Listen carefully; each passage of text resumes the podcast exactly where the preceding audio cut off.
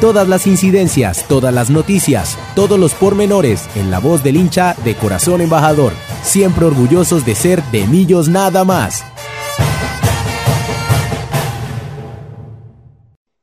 y llegamos a 350 programas eh, y en este de Millos nada más, en esta tarde de, de 14 de febrero, les agradecemos a todos por estar conectados con el programa Mil por ciento de hinchas para hinchas. Eh, un abrazo para todos los que ya están conectados. Vamos a hablar, eh, a seguir con, con esta novela de lo que ha sucedido desde la tarde del domingo con el partido que no fue entre Deportes Tolima y Millonarios, hablando también con un par de invitados que tendremos en la tarde de hoy sobre lo acontecido en la ciudad de Ibagué y por supuesto haciendo la previa de nuestro próximo regreso al estadio Nemesio Camacho el Campín eh, para nuevamente ver a Millonarios después de tanto tiempo, volverlo a ver en una competencia oficial y por partida doble con ese doblete que tendremos con el fútbol femenino y el fútbol masculino.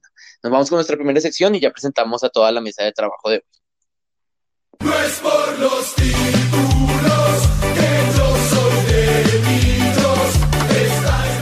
El mundo azul, antes y después de los 90 minutos. El entorno influye en el rendimiento del equipo. Conoce lo que pasa fuera del rectángulo mayor.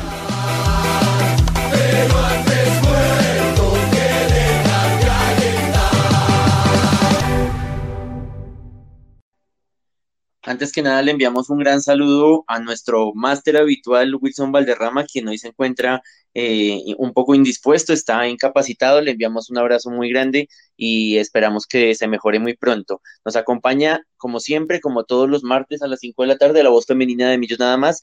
Pau Clavijo, Pau, bienvenida a este de Millón Nada Más. 350 programas acompañando al hincha de Millonarios, de hinchas para hinchas, con todo el análisis de lo acontecido en torno al equipo de nuestros amores. Buenas tardes, Carlitos, eh, a Juan, a Will, que espero que se recupere pronto, y a todos los que nos escuchan en este martes 14 em, de febrero para venir a hablar no de lo que quisiéramos del fútbol, de lo que presenta Millonarios en la cancha, sino pues de algo em, particular que, que, nos ocurrió este fin de semana y pues que eh, han salido nuevas noticias, nuevos, digamos, eh, aportes que nos dan también los hinchas desde las tribunas que estuvieron acompañando a lo que se pudo al equipo eh, y pues ya estaremos hablando más adelante de eso. Tengo curiosidad de cómo se vivió el tema en Estados Unidos, Juanse, con las buenas tardes y con la bienvenida a este de Millos Nada más número 350 con respecto a la transmisión de televisión. Nosotros, por ejemplo, en, en, Bogotá, eh, se transmitió una buena parte de la charla de, de Wilmar Roldán con los técnicos, con em, eh, los jugadores, con el, el, representante de la mayor y en cierto momento cuando el Tolima ya se retira de la cancha, la transmisión se corta, despiden y arrancan un programa pregrabado eh, no sé cómo se da el tema con la transmisión por, por internet, si en Estados Unidos se pudo ver algo más o si al igual que, en, que nos tocó acá, eh, el resto tuvimos que seguirlo por redes sociales y por las personas que estaban allá transmitiendo desde el estadio eh, Gabriel Camargo. Juanse, bienvenido a este de Millón nada más. Carlitos, un saludo para su merced. Primero que todo, ¿me pueden escuchar bien? Sí, señor. Perfecto, un saludo para su merced y un abrazo acá desde los estados. Eh, un abrazo para Pau, para Wilson y que le deseamos eh, la mejor de las recuperaciones y tenerlo pronto eh, en este de Millos nada más de nuevo, con, con, mucha salud y, recuperado del todo. sí, no, se, vio exactamente lo mismo. Aquí los derechos de televisión los tiene otra otro, otro grupo empresarial, pues, que es Telemundo, Telemundo Deportes. Y el tema es que igual ellos utilizan eh, la narración y todo es lo mismo de Winsports, es como si uno lo estuviera viendo por Winsports en Colombia, pero la narración y lo demás se utiliza, eh, se, sigue utilizando acá. Pero sí, se vio hasta lo que se vio allá de la transmisión de Win, de Winsports. Esto, eh, después, me pude ver todo, como toda la experiencia, estaba listo, emocionado, creo que muchos estábamos emocionados de ver a Millonarios, de poder ver un buen, a la expectativa de los jugadores que habían regresado de selección, ver un poco más de la titular, ver a, Daniel Cataño ahora después de la salida de Daniel Ruiz con el 10 y, todo eso se derrumba en unos segundos, pero que estamos viendo ahora, creo yo, y tal vez nuestros eh, invitados también nos pueden hablar un poco más de ese tema más adelante, pero qué fue lo que pasó, como antes, durante y después de, digamos, de este hecho bochornoso en el fútbol colombiano que, que repudiamos y que eh, estaremos igual hablando y un poco eh, haciendo retroalimentación a qué fue lo que le, a qué fue lo que pasó en este partido en el Murillo Toro o Gabriel Camargo, como ustedes lo quieran llamar. Bueno, para resumir un poco, aunque ya todos lo, lo, sabemos y, hemos leído mucho en estos días sobre ello y lo vimos también en la transmisión, eh, pues sabemos que hay una agresión por parte de, de un hincha de, del Tolima que ingresa a la cancha, invade la cancha y agrede a Daniel Cataño por su historia ya conocida con, con Tolima y, en en aquella final con Nacional. Eh, la reacción de Daniel Cataño pues es eh, responder en, defensa propia, sale corriendo detrás del jugador, lo, lo, empuja, solamente lo empuja, lo hace caer y ahí la policía ya lo, lo atrapa eh, y por ello está también Daniel Cataño en tema de una investigación, seguramente va a ser sancionado, hay un precedente del que vamos a hablar más adelante que salvaría a Daniel Cataño porque hay una situación similar que vivió Diego Novoa, arquero del América de Cali, que no fue sancionado a pesar de haber agredido a, una persona en el estadio eh, y de pronto de ahí se podría agarrar millonarios para, para hacer un, eh, apelar a un recurso de reposición em, con respecto a la sanción.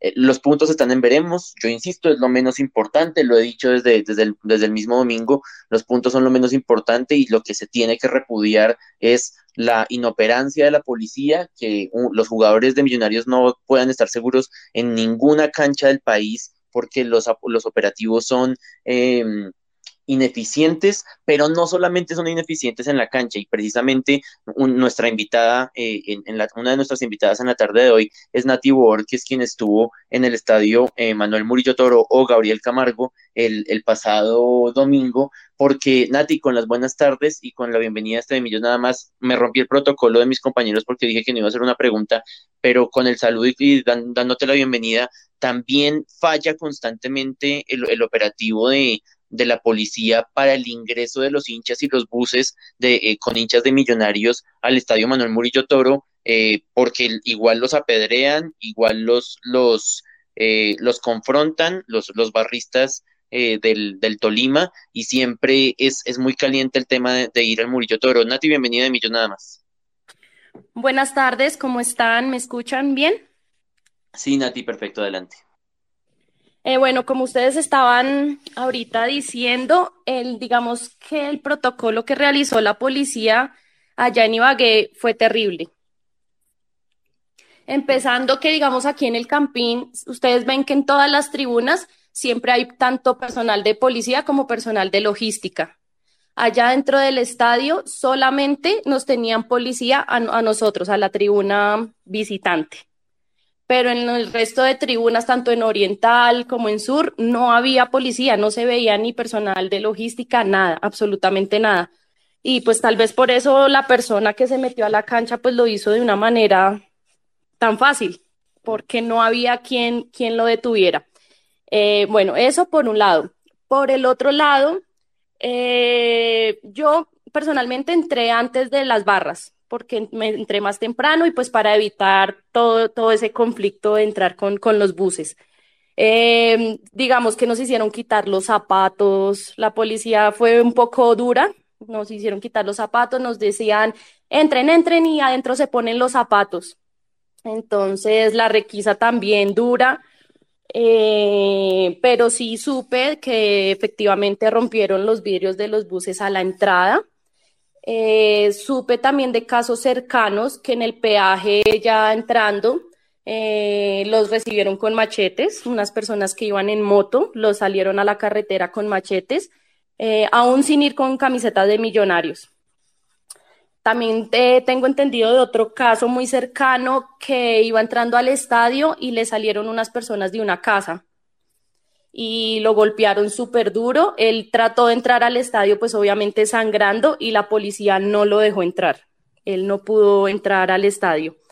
Entonces, pues no sé si les comento más también de la salida o por ahora solo de, la entrada.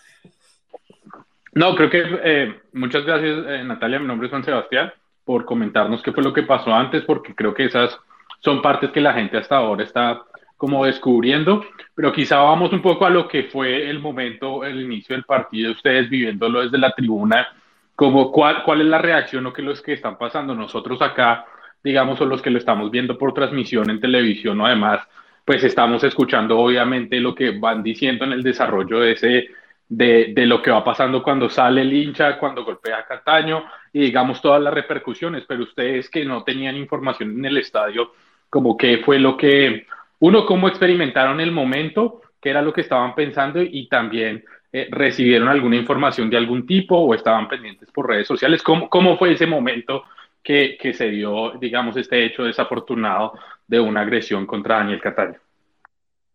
Eh, bueno, pues nosotros ya entramos al estadio como a las tres y media, entonces no, lo que nos tocó esperar fue bastante. Pues estábamos a la expectativa, obviamente, que comenzara el partido y cuando ocurrió el hecho, pues nada, quedamos totalmente fríos. Pero en ese momento nosotros no, no sabíamos nada. Aún así, ¿para qué? Pero la barra de Millonarios siguió alentando, también alentó a Cataño. Obviamente nos chiflaron todos, pero les decíamos que vamos Cataño eh, pero quedamos fríos. No recibíamos por parlante ninguna información, nada. Lo que nos enterábamos era por lo que nos decían por WhatsApp y lo que decían, lo que decían por Win, más que todo. Eh, al principio que sí lo van a jugar, que no lo van a jugar, que sí, que no. Estuvimos todo ese tiempo en, en veremos. Pero nunca, nunca, nunca por parlante se nos dio la información de que el partido iba a ser suspendido fue más que todo por lo que escuchamos en redes eh, y porque nosotros donde estábamos nos asomábamos y ahí veíamos el bus y nos enteramos de que el equipo se fue, fue porque nosotros vimos cuando los jugadores empezaron a subirse al bus y se fueron. Al rato vimos que el, que el bus, que el equipo volvió y que estaban sentados como en un andén y nosotros, bueno, entonces van a volver a, para jugar o qué. Y después fue que nos enteramos que lo que había pasado era que el bus se había varado y que les tocó devolverse para que esperar que otro bus los recogiera. Eso fue básicamente, pero por redes, no nos enteramos ahí directamente en el estadio. Buenas tardes, Nati. Eh, te agradecemos mucho también pues por, por comentarnos tu experiencia y demás. Eh, quisiera preguntarte porque nosotros que estábamos viendo el partido desde acá, eh, o bueno, desde la televisión, digamos, cortaron la, la transmisión y, y, realmente lo que nosotros supimos después fue de no sé, de diferentes medios que estaban cubriendo el partido eh, y demás, y así tal cual como ustedes se enteraron, nosotros también nos fuimos enterando de a poco por redes sociales, pero quiero saber, eh, creo que también hubo desorganización en la parte de la salida, ya cuando eh, dijeron que el partido no se jugaba y, esto, eh, en televisión mencionaron que... Mm, que primero iban a, primero iban a salir ustedes como hinchada visitante y después eh, iba a salir la, la hinchada local, eh, pero en realidad no se supo a, a ciencia cierta si, si ustedes salieron primero, si ellos eh, después de ustedes y, y cómo fue también ese trato en la salida. Y no sé si de pronto nos puedas comentar si ibas de pronto con transporte tuyo eh, privado o si ibas eh, con los buses que, que disponen las barras para que nos cuentes también cómo fue ese, proceso para, para regresar a Bogotá. Bueno, digamos que la parte más dura de todo el viaje, la verdad sí fue la salida. Los ánimos estaban muy, muy, muy calientes. Y ahí cuando ya nos iban a dar salida, pues nos, todos pensábamos, ¿cómo vamos a salir de acá? Entonces, como tú dices, efectivamente nos dieron salida primero, primero a nosotros. Entonces salimos, yo había dejado, nosotros fuimos por carro particular, no fuimos con los buses. Eh, por eso fue que entramos mucho antes, porque no queríamos entrar con, pues, con las barras, porque en ese momento se vuelve un poco más tensa la situación. Pero nos tocó salir donde estaban parqueados todos los buses. Entonces, sí teníamos el carro como a dos cuadras. Y empezamos a salir y todo el mundo a los buses, a los buses. A mí me tocó meterme entre los buses para poder salir hacia donde teníamos el carro, que como les digo era dos cuadras. Y ahí fue el momento como más, más duro que viví, porque de las casas de alrededor donde estaban parqueados los buses nos empezaron a tirar botellas. Entonces, una de esas botellas, yo que doy dos pasos y la botella me cae en la cabeza. Me alcanzó a reventar y a romperse la botella en, en los pies Eh, y ahí pues nada, salimos a correr, a correr, a buscar el carro. Cuando, y les informamos a unos de la policía que estaban ahí, les dijimos, oigan, pilas, nos están tirando botellas desde las casas. Y los manes, los policías lo que hicieron fue como reírse y empezar a decir, pero no corran, pero ¿por qué tienen que correr? ¿Por qué tienen que correr? Nos decía así la policía, como en tono de burla. Eh, cuando logramos llegar al carro, imagínense que nos habían parqueado detrás de nuestro carro y los, los del parque, los de estaban cuidando ahí los carros, sabían que nosotros veníamos de Bogotá. Y nos habían parqueado detrás de los carros, eh, puros carros de, de placa de Ibagué. Entonces nosotros no pudimos salir rápido. Nos tocó ahí esperar, esperar. Eh, ya se fueron los buses cuando empezaron, soltaron a todos los del Tolima y llegó la policía y gritándonos todos al carro, todos al carro. Y nos tocó meternos todos al carro, callados, que nadie nos viera. Y ahí duramos como casi, yo creo que casi como una hora, esperando para poder arrancar hasta que nos salieran los de los carros que teníamos detrás. Llegó un señor a decirnos, tranquilos, que ustedes van, los vamos a sacar acompañados de la policía. La policía los va a escoltar pero pues nosotros ahí dentro del carro dijimos, no, preferimos salir nosotros solos, así tengamos placa de Bogotá, que acompañados de la policía, porque pues vamos a dar más papaya. Entonces, pero logramos salir en el carro, pero con una multitud, multitud de hinchas del, del Tolima. Pero básicamente fue eso, nos tocó correr, nos tiraron botellas, la salida estuvo muy pesada. Yo recuerdo la única vez que yo he ido a Ibagué, yo recuerdo que justamente por, por prevenir ese tipo de situaciones, porque sí, el estadio tiene parqueadero, pero por prevenir esas situaciones, eh, yo recuerdo que nosotros parqueamos el carro en un centro comercial y lo que hicimos fue llegar en, en Uber hasta el estadio y sí, la verdad la salida es, es bastante hostil.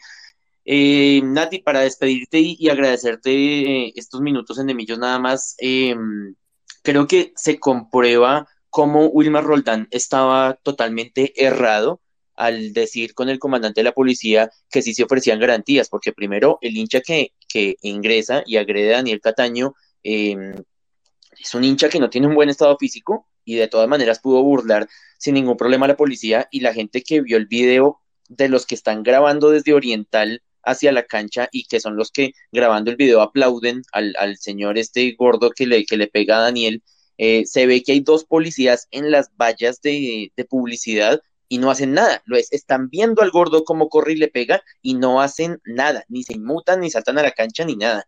Entonces, primero, ahí ya se, se, se demuestra que no había ninguna garantía de seguridad, que no hay garantías y que Millonarios tiene razón en ese sentido. Pero además, Vimos también hoy, hoy pude ver en redes sociales un video también del ingreso de los buses y se veía cómo los, cómo los rompen y la policía no hace nada al respecto. Y segundo, tú nos lo confirmas con eh, la, la, actitud socarrona y burlona de la policía cuando ustedes están saliendo. Entonces, en definitiva, se comprueba con lo que ustedes vivieron adentro del estadio y afuera del estadio eh, no sé si también tiene que ver ahí algo, la, pelea interna que hubo ahí con la, con la gente de Millos que estuvo en, en el estadio, con lo que dicen en la gobernación de, local que van a sancionar a, millonarios porque agreden al, al, al SMAD, eh, pero se comprueba por todo y por todo que nunca hubo garantías ni para los jugadores, que fue lo que, lo que la televisión exaltó, pero nunca hay garantías para los hinchas visitantes. Tal cual. Para mí no había garantía y como lo dije en un tweet, le, lo dije, le dije, no importa, a mí no me importa perder la plata que invertí, lo de la boleta, el viaje, el, el, tiempo, no me importa si no hay garantías para los jugadores porque pues primero está la integridad de ellos. Y como te digo, dentro del estadio no había seguridad, solamente nos tenían policía a nosotros los visitantes en el resto de, estadio no. Y fue muy chistoso porque cuando ocurrió el incidente, tuvieras, ahora sí empezaron a sacar vallas y sacaban vallas y sacaban vallas para empezar a ponerlas. ¿Por qué después de que pasa el incidente? ¿Por qué no prevén esas cosas y pusieron las vallas antes? Si sabía que de pronto el ambiente podía estar caliente por el tema de Cataño. Entonces empezaron a tomar medidas ya cuando había pasado la agresión. Entonces es una bobada. Eh, como tú lo nombraste, también sí hubo, hubo dos peleas ahí en la barra de Millonarios. Eh, y a uno de, Millonarios lo saca la policía, pero de una manera fea, fea, a las malas, brusco, cosa que no hicieron con el hincha del Tolima que se metió a la cancha. Sacaron más feo al hincha de Millonarios que estaba peleando que al mismo hincha del Tolima. Pero sí, no había seguridad, ni había garantías ni en la entrada, ni para los jugadores. Mira, aún así en la salida de los jugadores, supuestamente iban escoltados de SMAT, mil motos, y ahí les tiraron piedras, agredieron también a Vargas, entonces para mí garantías no había pues terrible, terrible por donde se le mire, por todo lo que podamos analizar. Nati, muchas gracias por estos minutos en De Millos nada más. Eh, gracias por aceptar la invitación y esperamos que en tus próximos viajes a ver a Millos corras con mejor suerte y puedas volver sin ningún inconveniente. No, gracias a, ustedes por la invitación eh, y que tengan buena tarde. Bueno, pues no sé, Pau, o sea, la verdad es que uno se, uno se cansa de esta misma retaíla Hemos hablado, ya vimos el tema de Cali, eh, Cortuluá el semestre pasado, eh, hemos visto también eh, incidentes con, con, ya propios cuando fue el, partido Millonarios Medellín con el, puñal que le cae a, a Macalister Silva ahí en el córner. Eh, son tantos sucesos y muertos. Ahorita también muy reciente cuando murió el, el hincha de Santa Fe, que lo, lo mata el, este asesino con camiseta de Nacional en las, en las caras de todos en, en, el estadio del Campín. Eh, y es un tema como de nunca acabar y es un tema eh, que la policía no sabe cómo ponerle freno, las autoridades tampoco, porque se inventan eh, enrolamientos y se inventan medidas que no funcionan y que siguen siendo permisivas porque pues lo único que importa es que ruede un balón se jueguen 90 minutos y todo pase y, el, y la plata siga llegando eh, a Media Pro y a los dueños del fútbol en Colombia. Así es, Carlitos. Creo que estamos a puertas de ver otra Dima llorada con respecto a lo que sucedió en este partido, eh, por todo lo que va a tener que hacer seguramente Daniel Cataño eh, con respecto a, que va a tener que rendir cargos en, en, en Ibagué. Eh, y también, no sé, pues, eh, no sé, desde el presidente del Tolima que, que, digamos, minimiza ese acto de un hincha, que si bien, como dicen ellos y, y el árbitro, solo fue un puño, ¿sí? Pero si hubiera sido, eh, como lo dije en mis redes sociales y como mucha gente también lo ha mencionado, si hubiera sido o, hubiera entrado con un arma cortopunzante tranquilamente hubiera podido eh, lastimar mucho más a, Daniel Cataño porque pues le pega por la espalda, el jugador ni siquiera se da cuenta en qué momento se cruza la, la, barda eh, y en qué momento sale a, golpearlo y, y, pues es algo que no puede volver a pasar, ¿no? Eh, precisamente creo que ese es el precedente que deja Millonarios, que molesta a algunas personas, sí, pero creo que eso es lo más importante, ¿no? No dejar que que las cosas, eh, digamos que afecten a una persona y, a su vida, pues eh, pasen como si nada solo por el espectáculo. Em, si bien el prefe Gamero en, en, mientras se discutía con, con el árbitro mencionaba que entonces si habían garantías eh, y si no había pasado nada y si no era tan extremo, entonces que Daniel no fuera expulsado y que jugáramos eh, con, el jugador sin, sin ser expulsado, entonces, o que volviera a la cancha, mm, perdón.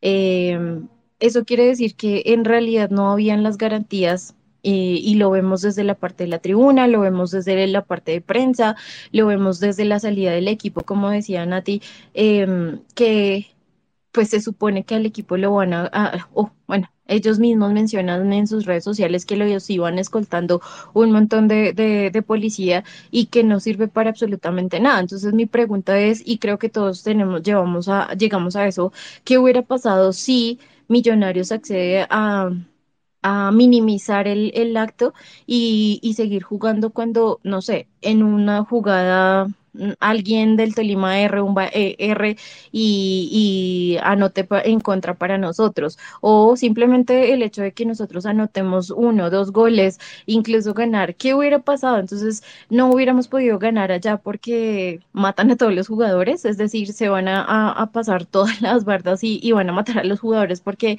son compañeros de Daniel. Eso es el, el que, pasaría si nosotros no dejamos un precedente y digamos hacemos como si nada hubiera pasado solo por mantener un espectáculo. El presidente del Tolima, que creo que es lo más absurdo que podemos escuchar, es eh, decir que la culpa es de nosotros y que básicamente Daniel Cataño hizo de todo para, para que el hincha respondiera así, que pues que es una falta de respeto, que es un boicot al fútbol y no sé qué, cuando el boicot lo está haciendo el mismo hincha cuando ingresa a lastimar a otra persona. Em, y pues obviamente nosotros vamos a defender sí o sí a nuestros jugadores, ellos mismos si vieron el video de, de que me pareció bastante asertivo, de, de, decir, no importa lo que pase, yo no voy a jugar. ¿sí? Y creo que esa es la forma en la que se hicieron respetar también eh, a Camacho, ¿no? A Enrique Camacho que acompañó al equipo y que estuvo atento a, ¿no quieren jugar? Bueno, mostramos y dejamos al presidente que no queremos jugar por tantas y tantas razones. No sabemos aún qué va a pasar porque el comunicado de mayor es bastante abstracto, no se entiende ni siquiera presentan, no sé, un apoyo al jugador eh, y, ni siquiera se sabe qué es lo que va a pasar con la plaza, qué va a pasar con, el, con alguno de los dos equipos, no sabemos que, si se va a disputar este partido o si se va a dejar así, no sabemos absolutamente nada y la Di Mayor en su papel y eh, de, de Di Mayoradas creo que tampoco sabe qué hacer. ¿Por qué? Porque es el primer partido en el que se deja un precedente de que no estamos de acuerdo con la violencia dentro de los estadios y que obviamente no podemos solo lastimar a un jugador porque cambia de equipo o porque, bueno, por todas las cosas que ya conocemos eh, de trasfondo frente a lo de Daniel Cataño. Hay muchos temas, hay muchos, muchos temas. Yo hablaba con un amigo mío que es hincha de la América y me, estaba preguntando por mi opinión sobre todo lo que pasó en este, en este partido y hablábamos justamente de mm, que a él no le había gustado la actitud de, Gamero, o sea, porque lo que se vio, y creo que pues sí fue una embarrada, lo que se sintió, la percepción era que Gamero estuviera diciendo, si, si dejan que Cataño juegue, entonces sí jugamos. Em, y, y, y, él decía que se había sentido como un error porque él estaba minimizando lo que había pasado y que en contraposición, justamente lo que menciona Pau, de, Andrés Ginas le había parecido muy bien, que esa es la solidaridad que se buscaba y el decir, no importa lo que pase, pueden garantizarme a mí el cielo y la tierra, yo no voy a jugar hoy. Y ahí ya tomó más fuerza el tema de la protesta, después con las declaraciones también muy, muy acertadas de, de, Macalister Silva eh, y demás. Eh, Nicolás nos pidió la palabra. Nico, bienvenido. Sabe que este programa es de hinchas para hinchas. Bienvenido y su opinión de lo que estamos hablando de este debate de lo sucedido en Ibagué. Buenas tardes para todos, ¿me escuchan bien? Sí, señor, adelante. Bueno, ya complementando, digamos, lo que dijo Nati, eh, que pues el tema de las vallas y eso, digamos, en mi caso, también viajé en mi carro particular, obviamente con placas de Bogotá, eh, pasando Melgar, en el primer peaje a la mitad del camino nos paró la policía, eh, nos preguntó que si íbamos para, que para dónde íbamos y que qué íbamos a hacer. Le dijimos, no, pues vamos a Ibagué, pero nosotros no llevamos absolutamente nada de millonarios. No, un amigo que vive en Ibagué me lo advirtió, me dijo, no traigan nada hasta que nos lleguen al estadio, por lo menos. Le dije, no voy para Ibagué. Y empezó, ¿y qué van a hacer? ¿Y para dónde van? Le dije, no, pues vamos a conocer la ciudad, no sé qué. Nos retuvo ahí un rato hasta que nos dejó pasar. Ya llegando a la ciudad, pues yo no, no ninguno de los que íbamos en el carro conocíamos. Entonces, pues ubicamos el estadio eh, directamente pues por Waze y llegamos al estadio, vimos que se podía parquear como eh, en la parte externa del estadio y pues porque no vimos, o sea, no encontramos un parqueadero cerca al estadio y parqueamos dentro, dentro del estadio eh, y ya pues vimos, ubicamos la entrada de los visitantes, nos fuimos con las camisetas de millonarios en la mano y entramos a la cancha, entramos, entramos ahí, el policía nos dejó pasar, nos pusieron dos perros a cada persona para que nos, o sea, al momento de la requisa, lo mismo de los zapatos. Ya digamos al tema de la salida, eh, nosotros nos salimos, nos bajamos al primer piso y logramos salir entre los primeros. Eso se formó un desorden espantoso, colocaron vallas y colocaron policías del SMAT. Pues yo tenía mi carro a ese lado, yo necesitaba pasarme la valla. Eh, cuando traté de pasar, eh, se me botó un policía del SMAT con el escudo. Le dije, venga, yo tengo, yo tengo el carro acá guardado, saqué la boleta del, del parqueadero y me dijo, no, tiene que subirse al bus y se tiene que ir. Nos sacaron del estadio, me tuve que devolver a la reja y pedirle el favor a, uno de los de logística del Tolima y mostrarle, le dije, hermano, tengo el carro acá adentro, necesito subirme al carro para poderme ir para Bogotá. A las malas me abrió la puerta y cuando íbamos ya para el carro, dos policías nos abordaron, eh, nos dijeron, o se quitan esas camisetas o los saco de acá. Nos tocó ahí quitar una camiseta, todo el mundo tirando monedas desde la parte de arriba del estadio. Nos subimos al carro y cuando salieron los hinchas del Tolima, empezaron a hacer cacería carro por carro buscando hinchas de millonarios. Nos tocó adentro del carro volvernos a, o sea, cambiarnos como llegamos eh, y quedarnos ahí quietos hasta que nos dieron paso porque pues quedamos en, en toda la mitad del, del, del problema eh, y nos tocó salir pues con las ventanas abajo para que, para que, se, para que nos vieran pues que nos llevamos distintivos alusivos al equipo y pues sí, la, la, salida, ya para salir, digamos, a la, a la variante, sí fue un poco pesada porque estaban haciendo cacería y más a los carros que tenían placas de Bogotá. Se le iban encima para mirarlo a uno, para ver si no tenía, tenía algo alusivo al equipo. Pero pues afortunadamente no nos pasó nada, pero sí fue, fue algo espantoso, digamos, versus lo que vivimos acá en Bogotá. La seguridad que nos brinda la policía y la logística fue un tema bastante, bastante pesado. No, terrible. De verdad que uno queda frío con esos relatos y, y con esas explicaciones, como si fuera Medellín, como si fuera eh, eh Palma Seca. Eh, terrible. Eh, Nico, gracias, gracias por, por su comentario y por participar. Eh, Juanse, lo dejo con su, con su editorial de cierre de todo este tema para darle paso a, a, nuestro otro invitado, que es Gabriel Mecho Jiménez, quien nos va a dar también su perspectiva de cómo se vivió todo este tema álgido eh, desde la zona de prensa y de pronto esa diferencia que hay entre el, que es el que tiene una, una, acreditación y el que le toca pues ir por su cuenta a ver a Millonarios. Creo que lastimosamente eh, como lo que lo que pasó el, el domingo tiene que ver también con un tema estructural en términos de, por ejemplo, quien habla para, se supone que dar garantías eh, durante el partido es Wilmar Roldán y no el jefe de la policía quien está encargado de todo lo que está pasando en temas de seguridad alrededor del estadio. Eso es una muestra clara de que el señor no tenía ni idea de que del comandante no tenía ni idea de qué era lo que estaba haciendo ni qué era lo que estaba pasando. La otra cuestión es que eso es un tema estructural en la sociedad colombiana que la policía no brinda o, o, el, lo, como uno ve a la policía es que no le va a brindar a uno seguridad. Eh, lo que le va, lo que hace es amedrentar y lo que hace es crear miedo en las personas en vez de proveer, eh, digamos, el servicio que es lo que tienen que hacer de seguridad para los ciudadanos. Eso tiene que ver con burlarse, eso tiene que ver con eh, regionalismo, bueno, con un poco de cosas, creo yo, que están ahí involucradas en ese tema y con darle, ser flexible con unos y darle a los otros también, como por el tema del estigma. Con el tema de Daniel Cataño, me parece absurdo que pasó lo que pasó. Creo que han habido como cosas de lado y lado que han, digamos, eh, permitido que las cosas se agraven de alguna forma. Eh, nada de eso obviamente justifica lo que pasó el domingo, pero también es una, pues es como una pendejada también a mí me parece, es como si nadie se pudiera ahora cambiar de equipo que solo pudiera jugar en un solo eh, equipo y le tiene que ser fiel a toda la cuestión y no puede salir por pues peleado por alguna vaina, no. Eh, es como si ya nadie, nada se, nada se pudiera hacer como con esos temas.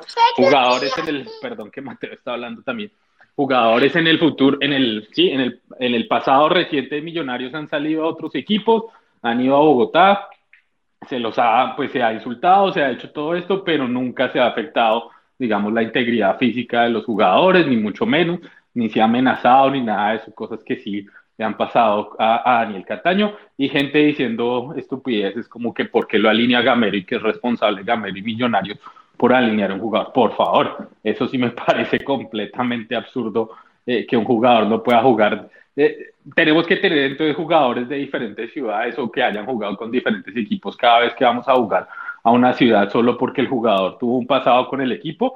Completamente absurdo y ridículo, eh, digamos, esas aserciones. Ahora, hay un tema de, de, lo, de, generación de violencia para mí, y con eso termino para darle paso también a nuestro invitado, de generación de violencia desde los micrófonos también. El señor eh, César Camargo, desafortunadamente, los jugadores dicen una cosa y el profesor, eh, el, el presidente César Camargo hizo una cosa totalmente absurda y ridícula, dejando en segundo plano desde el principio la agresión a Daniel Cataño y diciendo es otra cantidad de estupideces sobre la, el boicot de millonarios al partido y esto y lo otro. Sale el secretario de gobierno de la ciudad de Ibagué a decir un montón de pendejadas esta mañana en la FM y, y en Caracol Radio sobre que va a imputar también o va a llamar a, descargos a Daniel Cataño y lo compara como que él es el generador de violencia, no todo lo que pasó, que él fue el, recipiente y la víctima de los actos de violencia, sino que él. Eh, y después creo que también anoche Steven Arce lo, lo, lo entrevista y le dice, como usted no está generando violencia, usted está diciendo Daniel Cataño fue el que provocó y eso está generando también violencia. Él dice, no, yo nunca dije Daniel Cataño, yo no estoy diciendo nada de esto. Entonces también desde los, ya, ya, no es un tema de, del juego, de los 11 contra 11, ya se vuelve un tema de la hinchada y ya eso pasa por el tema de la presidencia, de, del club, digamos, de Deportes Tolima, y eso ya pasa a un nivel más alto que son los, eh, los gobernantes, digamos, de, de la ciudad de Ibagué, que también se meten en el asunto y con, en qué como en qué cabeza le cabe a uno que los dirigentes de la ciudad también van a generar violencia contra un jugador eh, por, pues por, lo, por lo que pasó. Y de nuevo dejar siempre en segundo plano el tema de, de, la agresión como tal y el tema de que naturalmente cualquier persona reaccionaría ante un golpe eh, eh, cobarde, porque fue un golpe completamente cobarde de este personaje por la espalda, sin dar la cara, sin, sin nada de eso, lo, primer, lo que cualquier persona haría sería regresarse, correr y pegarle. Cualquier persona, eso no tiene, no tiene cabida. Y la otra, de nuevo, es el tema de la reacción eh, de la policía. No hubo reacción de la policía. Llega primero, eh, está en esa parte, digamos, Daniel Cataño cerca a la banda. Llega primero Ginazo, llega primero eh, Leo Castro, o llegan primero otros que el mismo, que la misma policía digamos, a, a, a, o, sí, a, a, no dejar que la situación, digamos, se agrave y cosas así. Es un, un operativo completamente ridículo de la Policía Nacional en, en, el Manuel Murillo Toro y creo que de nuevo con eso tal vez es el paso eh, a, nuestro siguiente invitado también para hablar de lo que fue eh, este desafortunado hecho que pasó el domingo en el, en el Murillo Toro. Miren, hagan de cuenta, antes de darle paso al Michu, hagan de cuenta que la, la, rencilla no es contra Cataño y que la rencilla es contra el juez de línea porque ese juez de línea invalidó un gol de Tolima para que fuera campeón y lo vuelven a poner a ser juez de línea asistente número dos en Oriental. Eh, y llega este mismo gordo, igualito, la policía permisiva, y le da un puño al juez de línea. ¿Qué va a hacer Wilmar Roldán? Lo cancela de una lo cancela y dice no hay garantías porque él protege a los suyos. Entonces, ¿por qué con unos sí y por qué con otros no? Y lo que dijo Pau al inicio, hagan de cuenta que el hincha tuviera una, una navaja en la mano.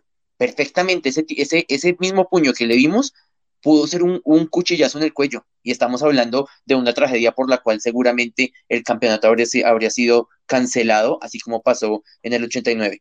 Gabriel Mecho Jiménez es director de, de Mundo Millos, eh, constantemente citamos, eh, lo citamos y, y, compartimos las notas de ellos aquí en De Millos nada más, y nos aceptó la invitación para contar esa otra cara de lo que fue esta visita a, a Ibagué. Mechu, ¿qué hubo? Bienvenido de Millos nada más al programa 350.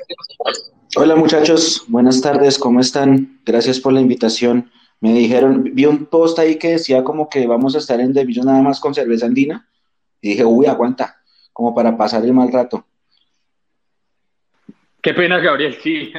Eh, esto, sí, estábamos rifando los últimos dos programas, hemos estado rifando cerveza andina eh, con el logo de Millonarios, obviamente, eh, pero no sé si todavía nos quedan en, Bogotá para poderle mandar también. Carlitos, con muchísimo gusto. Carlitos conoce mi casa, allá la espero. Listo, pues. Eh, Gabriel, estábamos escuchando o, escuchaba yo la cápsula desde aquí, desde los Estados Unidos de Mundomillos, y de nuevo creo que la conclusión era, de nuevo, fuimos a, con la esperanza como hinchas de millonarios a ver a nuestro equipo jugar y nos vamos con las manos vacías y con una persecución, digamos, eh, hacia un jugador y un, eh, sí, un desenlace, digamos, no, no esperado para nadie. Pero, ¿cuál fue su experiencia también viviéndolo con acreditación también desde, desde adentro de la cancha, como, como lo han contado antes, desde la llegada al estadio Murillo Toro, lo que fue el proceso y después también ustedes pudieron grabar la cápsula ya con el estadio vacío y regresar a Bogotá. ¿Cómo fue, digamos, todo ese tránsito y todo ese trámite del partido, incluyendo lo que fue, digamos, el momento de la agresión contra Daniel Cataño? Bueno, yo estaba escuchando las historias de los, de de las otras personas que hablaron y fuertes, pero a, nosotros en particular no nos tocó nada de eso.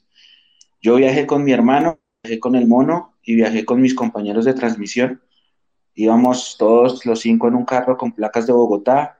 Mi hermano tenía su camiseta de Millonarios puesta durante todo el viaje, se la quitó, se la quitó entrando a Ibagué. Apenas entramos a Ibagué se la quitó, se puso una camiseta blanca. Nosotros siempre hacemos lo mismo cuando vamos a Ibagué y es que hacemos un, plan de ruta que incluye llegar a, una lechonería que es la lechonería más famosa de Ibagué, a almorzar allá. Llegamos, almorzamos, eran las tres y media de la tarde, vimos el desenlace del partido de Chico Pereira en el restaurante, lechona rico, arrancamos para el estadio, llegamos al estadio como a las cuatro y veinte, si puede ser cuatro y veinte, parqueamos en el parqueadero occidental normal, ingresamos al estadio y hasta ahí no, no vimos nada raro. No vimos nada raro, inclusive nos encontramos con el indio Pijado, hablamos con él un rato, subimos, obviamente instalamos los equipos para la transmisión. Cuando, cuando ya pasan los sucesos, lo que se ve, hay mucha gente de Millos en Occidental, mucha gente de Millos en Occidental. Yo ayer lo decía en el espacio de nosotros, que yo personalmente siempre recomiendo que la, gente vaya sin camiseta y occidental, justamente porque Ibagué es una plaza que ha sido siempre muy pesada. Ibagué no es un paseo, es lo mismo que Bucaramanga. Bucaramanga es una plaza dura, es un equipo chico, pero es una plaza dura. En Bucaramanga el que vende azul lo rompen y es muy difícil. Ibagué es más o menos parecido y en Ibagué hay un montón de historias de hace muchos años en una plaza que es complicada. Em, nosotros estuvimos ahí normal, cuando pasaron los eventos, hay un momento en el que la policía cierra las entradas del estadio. Mucha gente se alcanzó a ir. Cuando, cuando, cuando Win termina la transmisión, mucha gente alcanza a irse del estadio. Otras se quedan ahí porque la voz del estadio les dice que se queden, por favor, quédense en sus puestos, etc. La policía de un momento a otro cierra el estadio, cierra todas las entradas de Occidental y cierra las salidas a los vomitorios para que ningún hincha pueda salir de las gradas, de la zona de graderías. Eso hizo parte, por supuesto, de un operativo porque ya se sabía que Millonarios se iba a ir del estadio. Entonces, por seguridad, para evitar cualquier cosa, cerraron todo hasta que los jugadores salieron. La mala fortuna es que los jugadores salen, el bus se vara, los jugadores tienen que volver, tienen que llamar el otro bus, el otro bus, y si tienen que parquear en la mitad de los buses de la, de la hinchada de Millonarios, los jugadores tienen que salir caminando hasta allá porque el bus no pudo entrar, la puerta del, parqueadero no daba, no había cupo, entonces el otro bus no pudo entrar. Los jugadores van, se suben al bus y arrancan. Los buses arrancan, yo no sé si tengan la supercustodia policial cuando arrancó el bus, porque yo me, que lo que me acuerde salieron creo que eran tres motos detrás. Anyway, es, eso es independiente. Después de eso abren las puertas del estadio para que salgan todos. Primero evacúan a la tribuna visitante y minutos después salen el resto de tribunas. Lo que sucedió en ese momento fue que nosotros nos quedamos, esperamos a que todo el mundo se fuera, porque, bueno, esto sí es una, coincidencia de la vida. La voz del estadio estaba poniendo mucha música duro. Entonces, para poder grabar la cápsula, esa música se iba a meter en el micrófono, entonces yo no podía grabar. Entonces yo le decía al tipo, apáguela ya a ver si grabo, y el man se reía. Cuando él apagó la música, ya se ha ido mucha gente, ahí nos encontramos con mi hermano y con el mono que estaban en la tribuna de VIP.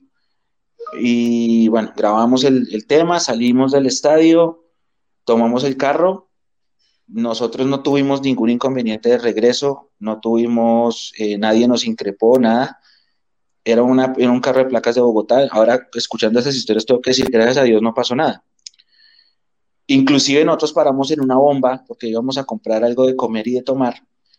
Y en esa bomba había hinchas del Tolima. Nosotros entramos normal, compramos los, los víveres, las provisiones para el viaje de regreso. Y normal, nos fuimos y el, el regreso, inclusive, la, la, ruta nos mandó por la mesa. Entonces llegamos mucho más temprano que la mayoría de gente. La gente llegó después de las 2 de la mañana. Yo estaba en mi casa a las 12 y media con todo y que salí más tarde. Pero creo que nos ayudó el Waze, que nos mandó por la mesa y llegamos temprano. De mi experiencia personal, yo no, a nosotros no nos pasó nada, gracias a Dios, ahora que los escucho a los demás.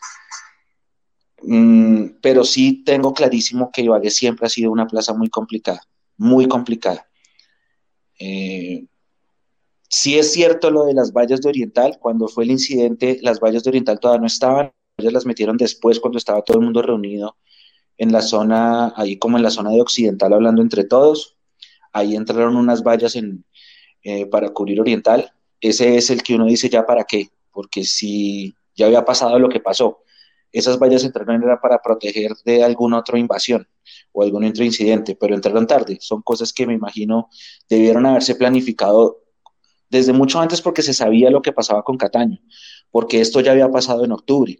En octubre a Cataño lo habían, la, misma puteadera que le metieron en mientras los equipos calentaban, fue la misma que le metieron en octubre. En octubre el jugador lo sacaron del partido. El, el, el domingo ya fue peor porque alguien se metió a agredirlo físicamente. Em, y creo que eso fue lo que faltó. De pronto faltó planeación por parte de la policía para los, para los incidentes que sucedieron. Ya entrando al juego, eh, ustedes lo mencionaron ahorita, em, Roldán se equivoca porque minimiza el hecho de que no hubiera entrado con un objeto cotopusante. Eso es un error de Roldán. Pero en mi opinión también el profe se equivoca al decir juguemos, pero, que, pero si vuelve Cataño. Porque ahí como que esa, esa, esa, esa, esa frase contrasta lo que decían los jugadores. Los jugadores decían, yo no, no juego, pero, si, pero el profe decía, no, pues vamos, pero si juega Cataño. Y ahí sí Roldán acierta. Roldán le dice, no, no puedo hacer eso, maestro. Él está expulsado. Y es una roja que a la hinchada de Millos a nosotros no nos gusta, pero es roja. Y, y de acuerdo al reglamento, yo me tengo que señalar el reglamento, es una roja merecida. O si no merecida, entonces es justa. Mm, ya después todo se salió de control. En, hubo un instante en el que yo traté de, averiguar algo, pero no nos dejaron pasar a la, zona de camerinos. Y lo único que medio se alcanzó a ver fue Hernán Torres preguntándole a Roldán si, si, metía a sus jugadores al camerino. Le dijeron que sí, se los llevó. Eso fue la última parte ya cuando los jugadores del Tolima también entran al camerino. Desde donde yo estaba no me di cuenta a qué hora se fue el Tolima. Solo se veía el camerino de Millonarios y básicamente ese es más o menos el resumen de, de, los, de lo sucedido. Gracias a Dios, con nosotros no, no sucedió nada raro. Bueno, Mechu, te agradecemos por haber aceptado nuestra invitación. Eh, tengo dos preguntas. Eh, una es, em, digamos que, ¿qué crees que, va a pasar frente a los puntos? Eh, es claro, digamos, nuestra posición, la mayoría es que si, si quieren los puntos, pues que se los entreguen, pero lo más importante fue, eh, digamos, que proteger al jugador, ¿no? Y a los jugadores en sí. Eh, ¿Qué crees que va a pasar con, con los puntos? Si de pronto se va a jugar el partido o se darán los puntos por escritorio. ¿Qué sanción podríamos esperar para Millonarios eh, por el abandono y, o por supuesto, lo que mencionamos de Cataño. Y también, eh, ¿tú qué esperas que sea nuestra reacción como hinchada eh, ahora al recibir a los rivales acá? estaba escuchando el, digamos, el tercer tiempo de Mondomillos y, y ustedes mencionaban que, pues, que acá por ejemplo, cuando vinieron a, a, decirnos cosas, a, no sé, a hacer un montón de monerías eh, tenemos un video que respalda que cuando salió, salió caminando, los hinchas de Millonarios no hicieron absolutamente nada eh, con el jugador, no le pasó absolutamente nada, siguió viéndose, todo pasó muy fresco. Eh, entonces, ¿cuál sería la reacción o crees que, podría ser la reacción de, la hinchada como tal a recibir, por ejemplo, al Tolima en, el, siguiente, en el siguiente torneo? Mm, bueno, por partes. Eh, tengo el, reglamento aquí, les recomiendo que se lo, se lo. Bajo lo que dice el reglamento, el hecho de que el hincha se haya metido a la cancha, si acá hay un abogado en, en la llamada que pueda levantar la mano y nos ayude, sería ideal. Porque según el reglamento, el hecho de que el hincha de Tolima haya invadido el terreno de juego no da, no da pérdida de puntos, pero sí da suspensión de la plaza. Entonces yo me imagino que habrá una suspensión de la tribuna, por lo menos de la tribuna oriental del, del Murillo Toro, y de acuerdo a lo mediático que ha pasado, yo me imagino unas cinco fechas, algo así. A una sanción, digamos, por decirlo así, drástica, teniendo en cuenta lo, lo mediático que fue y por lo que está escrito en el reglamento. Mm, eso es en el artículo 84, que es lo de los, lo de lo de los hinchas. También hay otro artículo que habla de, de la patada, que dice que si un jugador cualquiera eh, tiene una conducta violenta contra alguien del público, o el árbitro, o el rival, o no sé qué, eso te acarrea expulsión y son cuatro a diez fechas, que eso fue lo que ya pusimos en, en las redes. Eh, de pronto, de pronto esa sanción se reduce un poquito porque se ve que Cataño ha tenido buena conducta antes o alguna cosa, e incluso por el impacto mediático. Con respecto a los puntos, el artículo 83 del reglamento dice cómo se pierden los puntos, pero es que eso dependerá mucho del informe arbitral que pase Wilmar Roldán. Y eso también influirá en si se no el partido, porque hay demasiada presión. Hay demasiada presión mediática por lo que sucedió y hay demasiada presión también porque el calendario está muy apretado, entonces habrá que ver qué pasa con eso. Eh, ustedes hablaban del comunicado de Mayor. En el comunicado de Mayor dice que el partido queda suspendido, pero eso dependerá de qué pone Wilmar Roldán. ¿Por qué lo digo? Porque, y estos todos son conjeturas y son supuestos. Yo lo digo porque cuando Mm, cuando los equipos se presentan a un partido, los equipos llenan una planilla y la presentan ante los árbitros y ante el mayor. Y eso se hizo. Y esa planilla es donde salen las formaciones titulares y toda esa cosa, y quiénes van al banco, quién es el delegado, quién es el, el, comisario, el secretario, ta, ta, ta, todo eso. Las planillas estaban entregadas porque por reglamento tienen que entregar una hora antes del partido. Y los equipos salieron y se presentaron al campo de juego. Lo único que faltó fue el pitazo inicial. Por eso es que Pereira podía entrar en lugar de Cataño cuando, cuando pasó el, evento y, seguíamos 11 contra 11 porque no había sonado el pitazo inicial.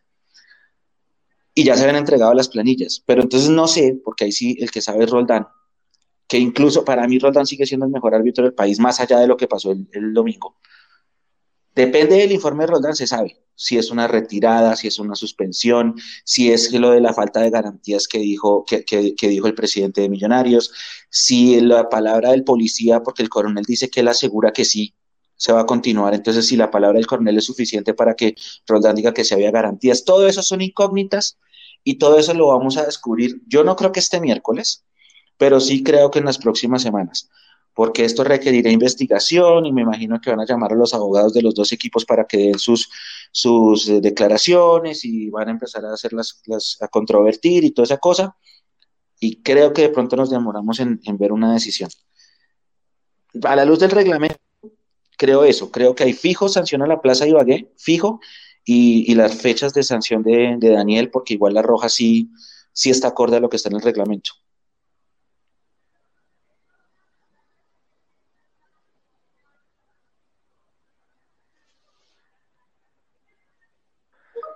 Eh, Mechu, creo que faltaba la otra pregunta con respecto a, la reacción de los ah, hinchas. perdón, perdón. Sí, sí, sí, tienen toda la razón. Yo lo único que quisiera es que nosotros no manejemos la política del ojo por ojo. Y sabemos que culturalmente somos un país eh, violento y revanchero. Entonces creo que lo mejor que puede pasar es que no apliquemos la política del ojo por ojo. Y ayer Leandro decía, y tenía razón, que también está, que tampoco está bien, por ejemplo, los comités que buscan hinchas visitantes para sacarlos acá en Bogotá y esas cosas. Creo que lo mejor que podemos hacer nosotros es enseñar, pero desde las cosas positivas y no aplicar la regla del ojo por ojo. Y ojalá que cuando venga el Tolima el otro semestre o si hay partido en cuadrangulares, mm, esto no sea grande más de lo que ya fue. Porque esta historia es una historia feísima, tanto para el fútbol colombiano como para las personas que vivieron los hechos que estaban contando. Y lo mejor que puede pasar es que la historia se quede ahí. Millonarios siempre fue nobleza, Millonarios siempre fue, a, lo largo de su historia fue eso, ser un equipo noble, lealtad. Entonces, es lo único, lo único que yo quisiera es que no pase eso del ojo por ojo. Ya pasó lo de Ibagué, ese capítulo se tiene que cerrar.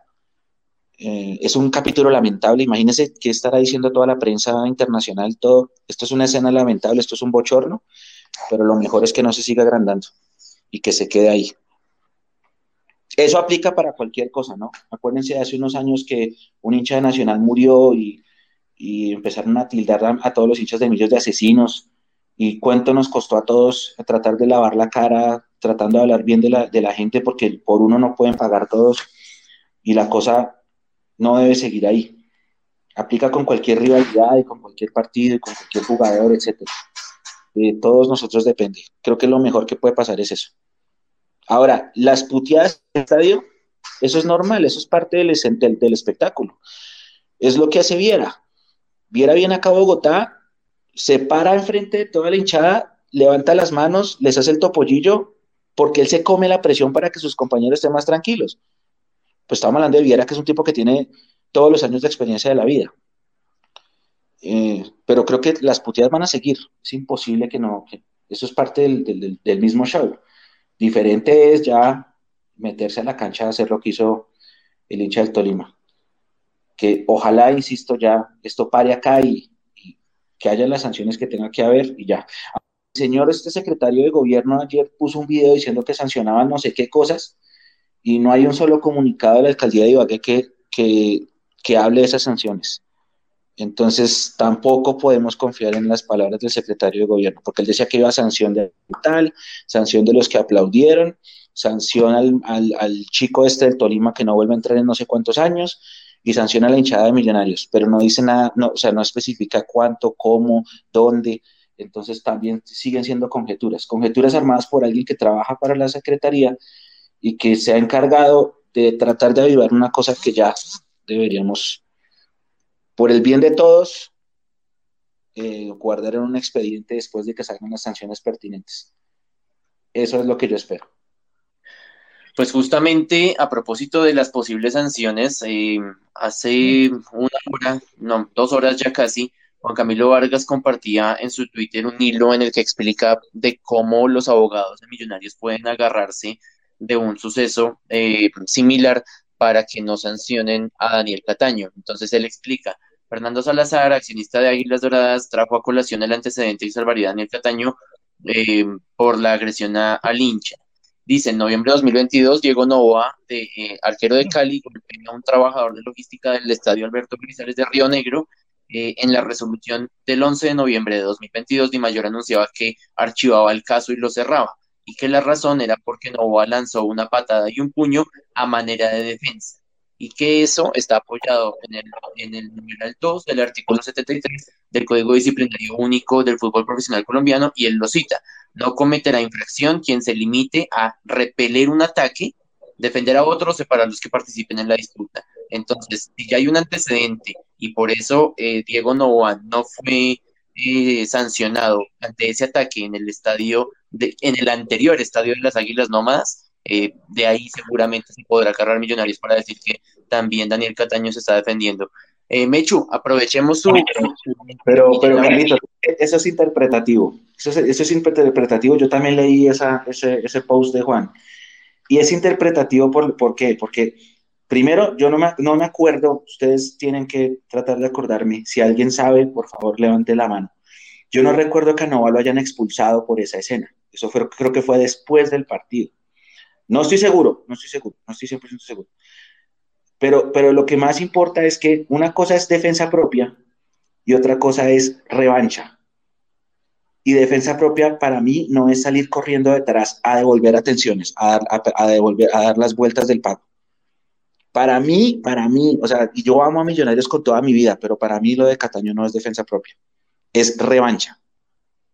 Es, eso no es, ahora, es interpretativo y para eso están los abogados y habrá que ver cómo, y posiblemente del mismo impacto mediático que tiene lo que sucedió con, con todo este show, o sea, todo lo que ha hablado la gente, pues hasta, hasta de pronto uno dice, puede ser, puede ser que se quede ahí, que lo dejen ahí en el, en el, en el, en el tema, que como que se lavan las manos y no, listo, no procede sanción, se archiva y no pasa nada. Pero tengo esas dos cosas. La primera, que estuvo la expulsión. Bueno, son tres. La segunda, que para mí eso no es defensa personal. Defensa personal es si, por ejemplo, a Pau le va a pegar a alguien y usted por defenderla le pega al agresor. Eso es defensa personal. Pero si usted le pegan y sale corriendo a dar las vueltas, para mí eso no es defensa personal. Y tercero, el informe arbitral. El informe arbitral va a ser súper importante. Va a ser súper importante en todo esto. El problema es que el informe arbitral solamente lo conoce Wilmar Roldán. Carlitos, perdón, me meto que también estoy de acuerdo con lo que dice Gabriel con el tema. Si usted ve el video que publican sobre el tema de Novoa, el, la persona de logística está al lado de Novoa, más o menos, eh, lo o, sucede, digamos, el hecho, pero está ahí. El tema del agravante, digamos que ahí está lo que dice Gabriel con el tema de la interpretación de la ley, estarán los abogados, es que hay una agresión, sí, pero se, puede, se podría tipificar como una segunda agresión o una agresión adicional lo que hace Cataño, porque son de alguna forma en tiempo dos acciones separadas y es una cuestión de rebate, sí, de, de, venganza, digamos, por una cosa que pasó. El hecho es si, el, si la persona o este hincha del Tolima se hubiera quedado y hubiera habido un enfrentamiento más grande, hubiera podido ser defensa personal. El hincha corre, y Daniel, digamos, corre en ese caso. Pero no, creo que eso sí tiene que ver eh, mucho con el tema del informe arbitral y lo que va a decir Roldán.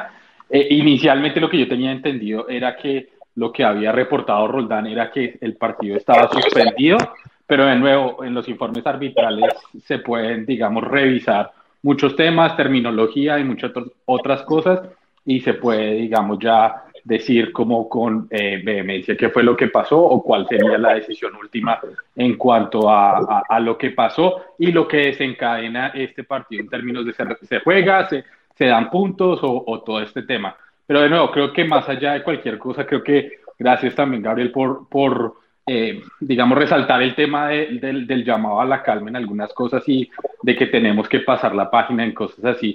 Como usted dice, y estoy de acuerdo, creo que eh, Millonarios ha sido un equipo, o, nosotros tenemos que ser un equipo ejemplo y seguir mostrando el ejemplo de que aunque estas cosas pasen en otros lados, ojalá que los equipos puedan venir a, Bogotá en las mejores condiciones y que hayan unas, unas condiciones garantizadas y poner, poder vivir el espectáculo del fútbol, digamos, y llevárnosla bien con todas las puteadas y todas las cosas, porque creo que muchas cosas hacen parte, digamos, de, de lo del juego y es muy difícil, eh, digamos, eh, poder prevenir que algo más allá de eso pase, pero sí obviamente con el tema del respeto a la integridad. Incluso a los árbitros, a los árbitros se les ha punteado toda la cuestión, o, o, a otros, digamos, eh, personajes dentro del espectáculo, pero que quede ahí, que el tema ya a lo físico o a otras cosas, pues eso no se pase. Usted decía el tema de Viera, Viera viene y nos provoca y al final va y saluda a la gente.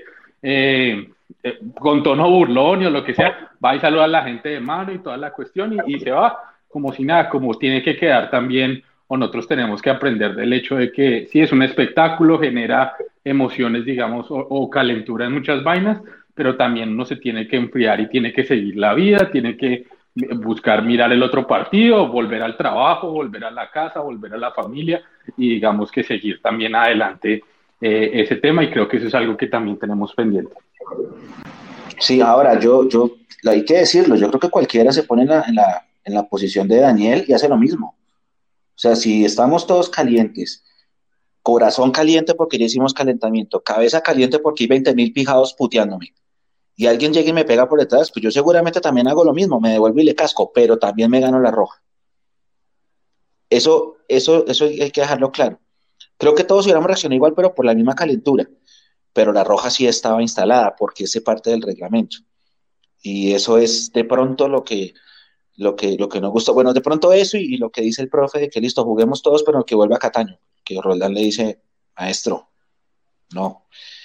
Pero sí, sí, sí, sí, hay que, hay que, creo que dejarlo ahí y esperar las sanciones pertinentes, esperar ese informe arbitral y, y ver cómo se termina de desarrollar el tema.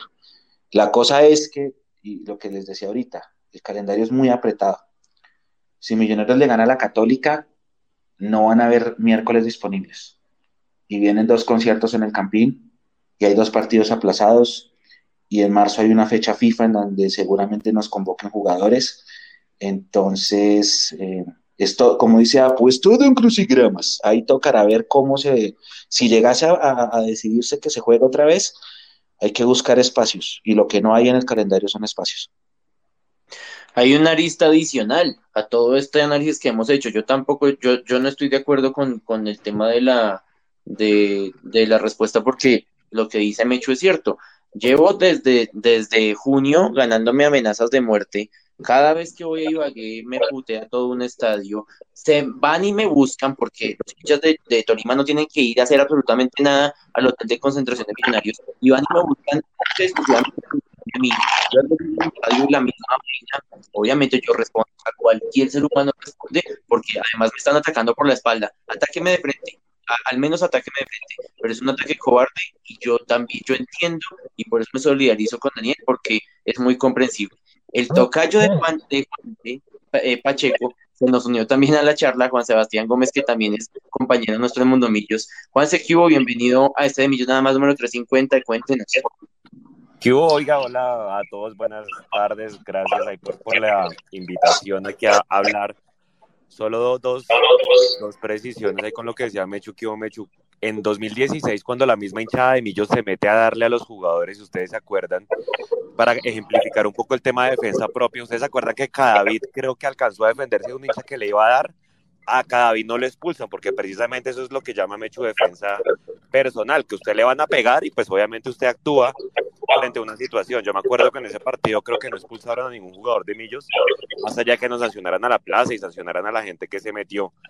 Y lo otro es, yo no sé si ustedes ya lo hablaron, pero en, en hay, hay, un video que estaba circulando hoy que posiblemente habla de que en el reporte de Roldán salga Leo Castro porque Leo Castro creo que si va e increpa al hincha del Tolima que hoy le pega a, Cataño, es lo que se está hablando que pueda salir reportado, ojalá que no, pero para que lo tengan ahí en cuenta.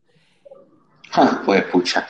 No, yo no creo porque las palabras no lastiman, pero, pero ojalá que no pero la interpretación, volvemos a lo mismo, ¿no? Si Roldán interpreta que se metió y que quería encararlo y toda la cosa, pues, pucha, obviamente lo que usted dice me chutó, o sea, el video aquí no importa, creo que lo que importa 100% es el informe que Roldán, que Roldán pase. Yo vuelvo, vuelvo y reitero mi comentario, y lo estamos hablando con, con Pau por interno justamente, y vuelvo y lo reitero. Eh, en ese ejemplo que dice Juanse eh, Gómez, eh, Andrés Cadavid se defiende porque el tipo le está llegando de frente y va y él, y él lo encara. Pero ¿cómo se defiende Daniel de alguien que no está viendo? el tema de interpretación va a estar bien, bien jodido. Mechu, no le robamos más tiempo. Muchísimas gracias por aceptar la invitación a este millón nada más. No, muchachos, a ustedes muchas gracias. Muchas gracias. Eh, frescos que yo todavía me demoro. Estoy acá en la oficina y ya que aquí llega a mi casa van a pasar como dos horas.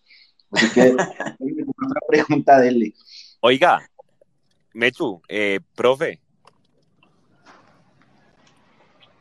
Dele, dele. Díganos, díganos, Hay, hay, hay un precedente, pero yo no sé muy bien porque no vi ese partido en Santa Marta, que hubo un muerto lastimosamente por medio, si ustedes se acuerdan, cuando está jugando Junior y Unión, que creo que se metieron las hinchadas de los dos equipos, creo que a un jugador del Unión sí lo sancionan y lo expulsan porque creo que sí le alcanza a dar a un hincha del, del, equipo contrario. La verdad no lo tengo muy presente, pero ya que hablamos de precedentes, para ver posibles sanciones de lo que pasó en esos partidos previos, porque seguramente la comisión va a ver esos precedentes que se marcaron para ver cómo se sancionan estos casos, ¿no?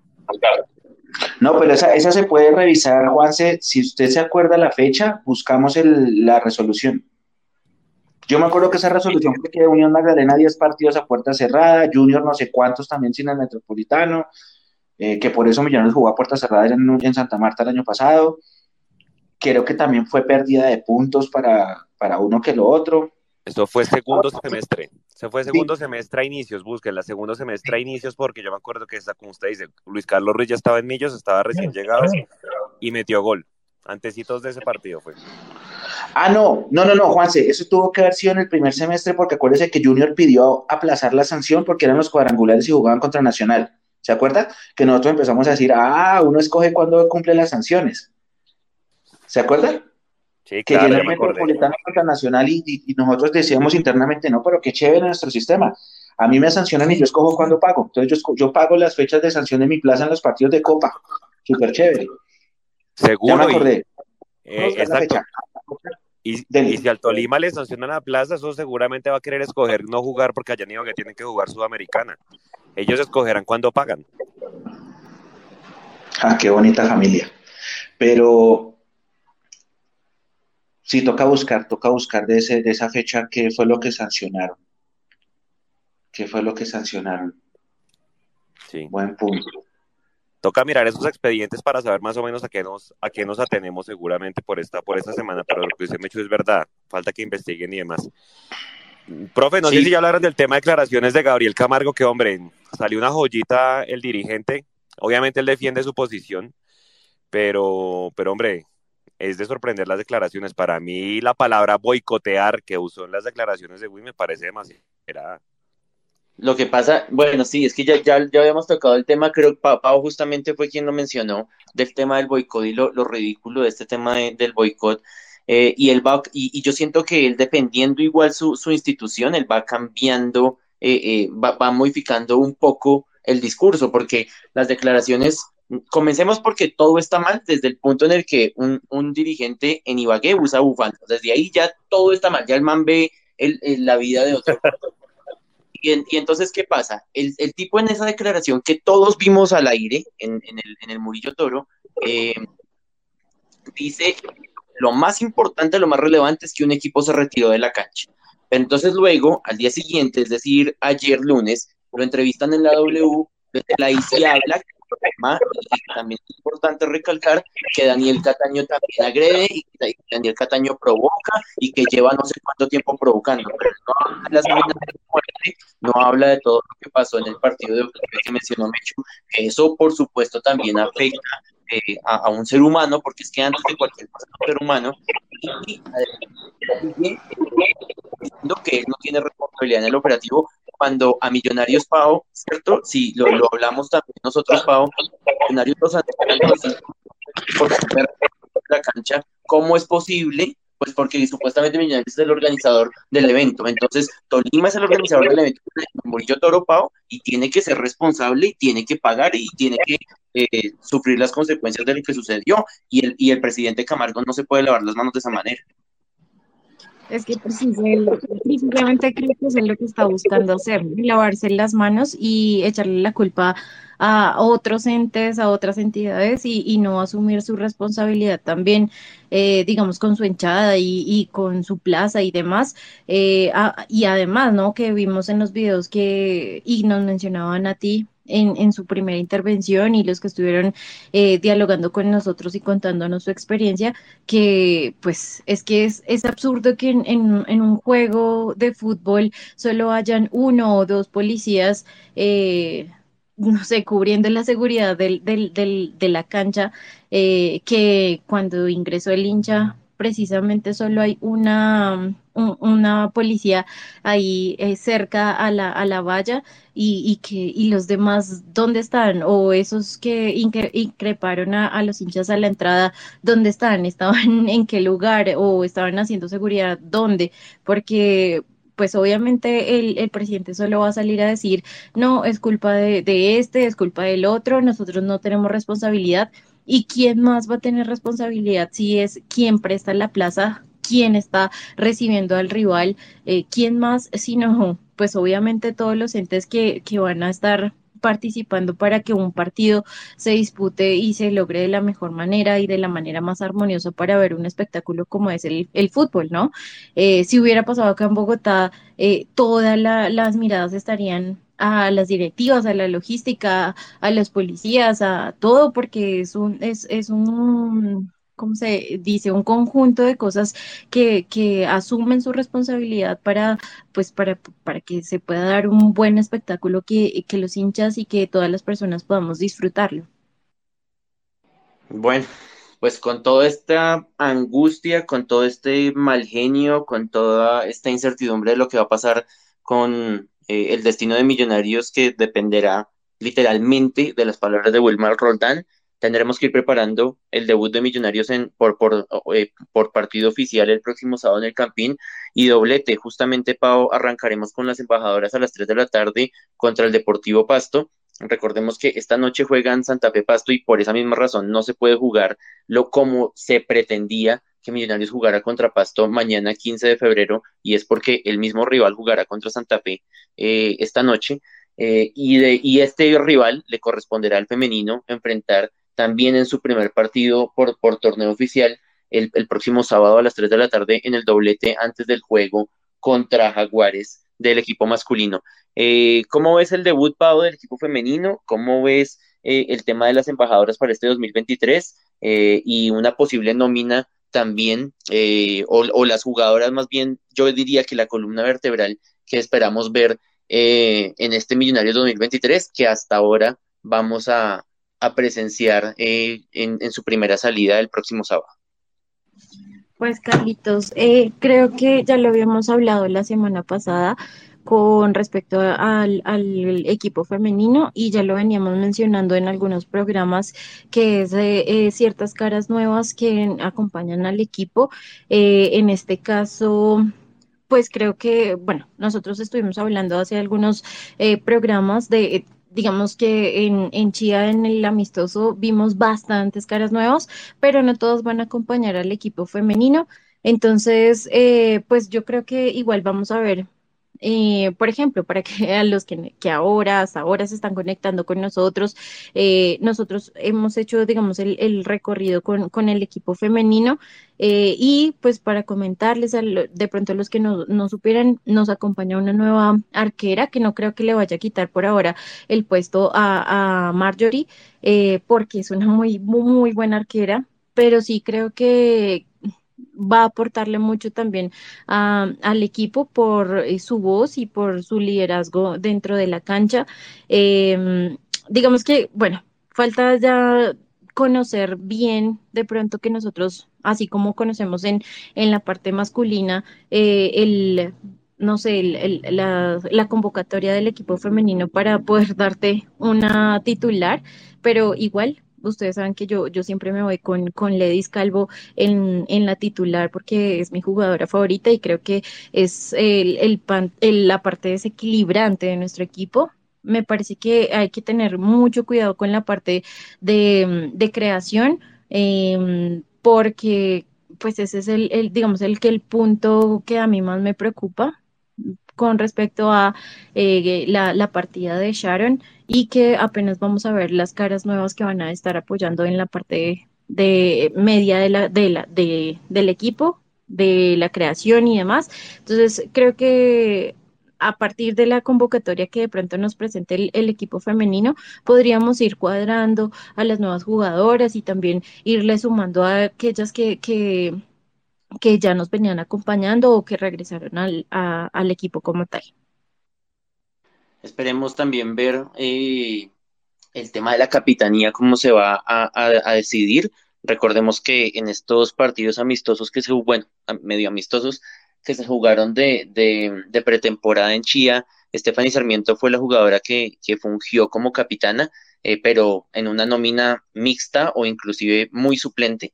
Eh, y esperemos qué va a pasar con esa banda de capitana, porque podría ser la misma Marjorie, podría ser Gabriela Camargo, no sé en qué planes esté el propio Álvaro Anzola de tenerla de titular, porque recordemos que en 2022 siempre entraba en los segundos tiempos, no era considerada de la, de la titular, eh, Charito pues está en junior eh, ahora, eh, puede ser también, ¿por qué no? Eh, Ledis Calvo, ¿por qué no Laura Bolaño?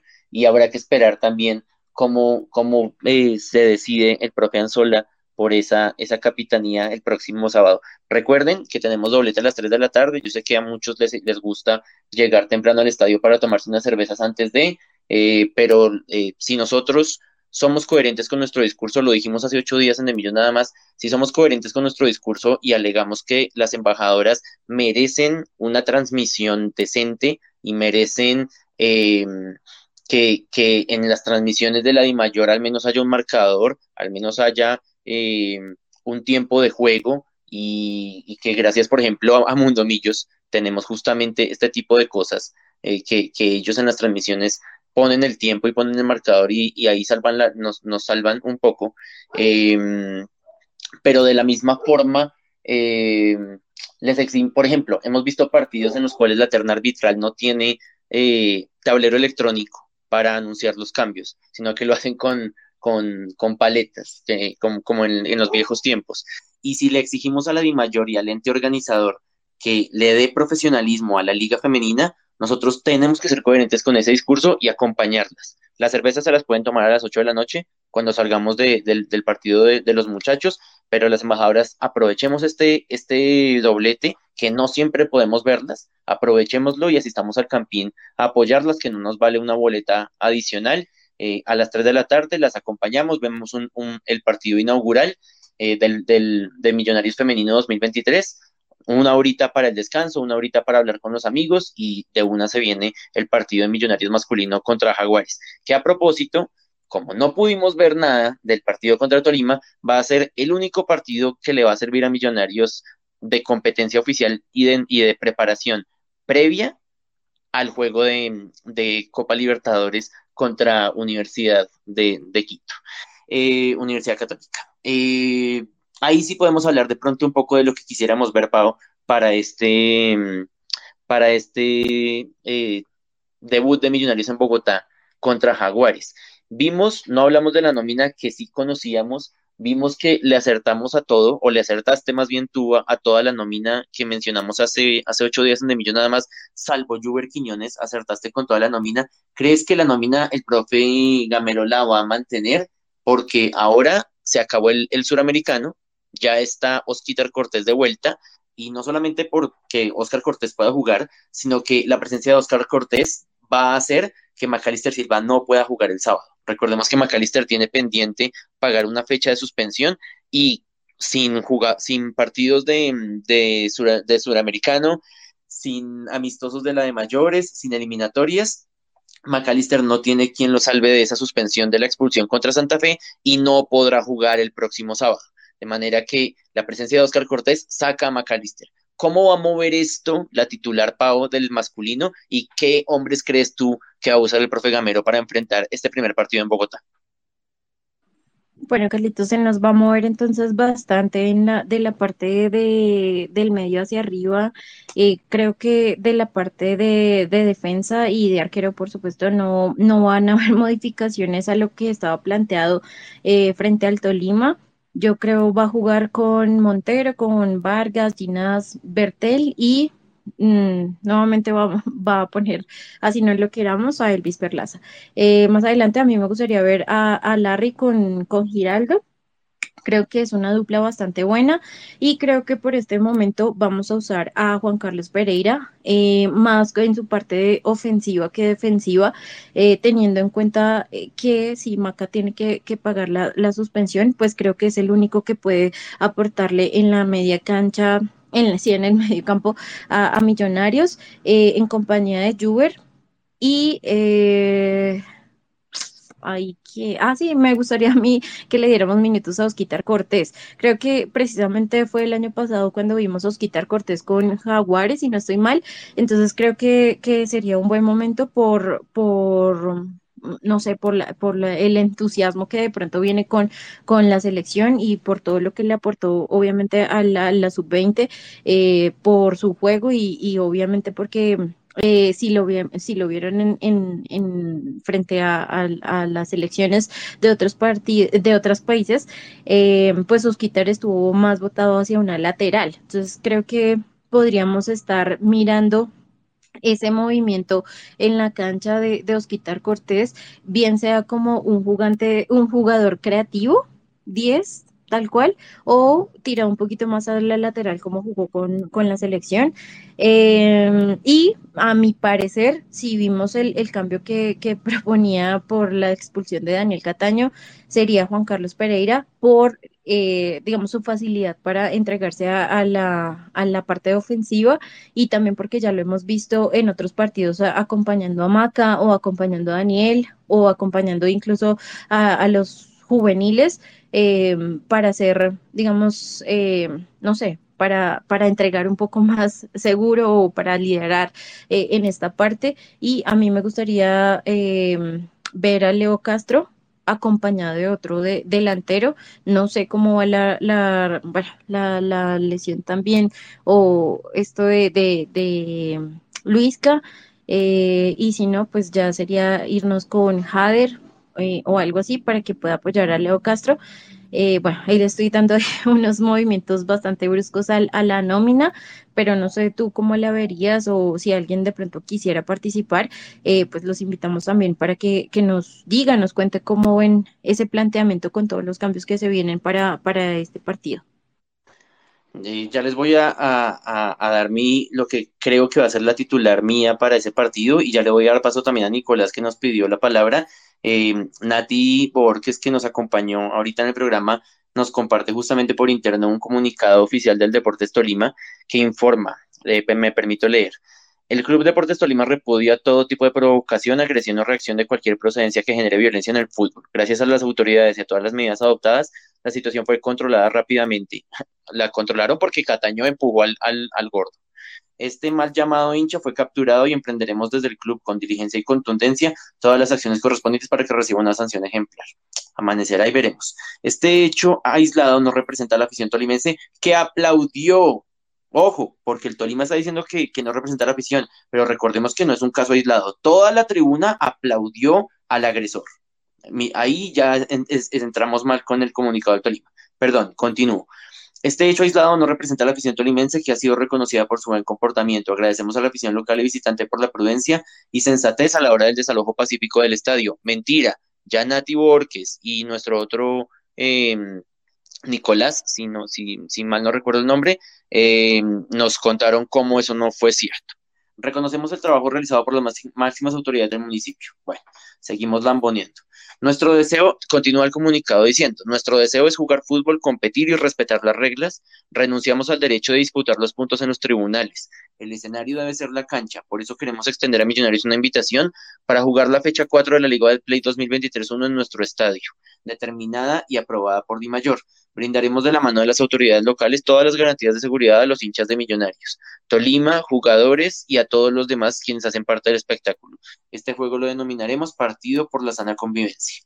Estamos convencidos que con, cultura y buenas maneras podemos erradicar a los violentos del fútbol y dar un ejemplo lindo en este deporte. Bueno, lo primero fue una lavada de, cara eh, y, unas mentiras que ya hemos comprobado con los que asistieron al partido en Ibagué, pero la última parte está bien interesante. Renuncian a, pelear los, los puntos por escritorio, invitan a que se dispute el partido y están ojo a esta parte, brindaremos de la mano de las autoridades locales todas las garantías de seguridad a los hinchas de Millonarios, hinchas del Tolima, jugadores y todos los demás. Es decir, que pretenden que el estadio es, es una jugada, es una, una jugada estratégica, ¿no, Pau? Porque lo que yo siento es que lo hacen ahí como muy inteligentemente para que no le sancionen la plaza, para que dejen que los, los asistentes eh, vayan, para, están invitando a la gente de Millonarios que regrese al estadio nuevamente. Imaginamos los, los, los hinchas de Millonarios que pagaron su boleta em,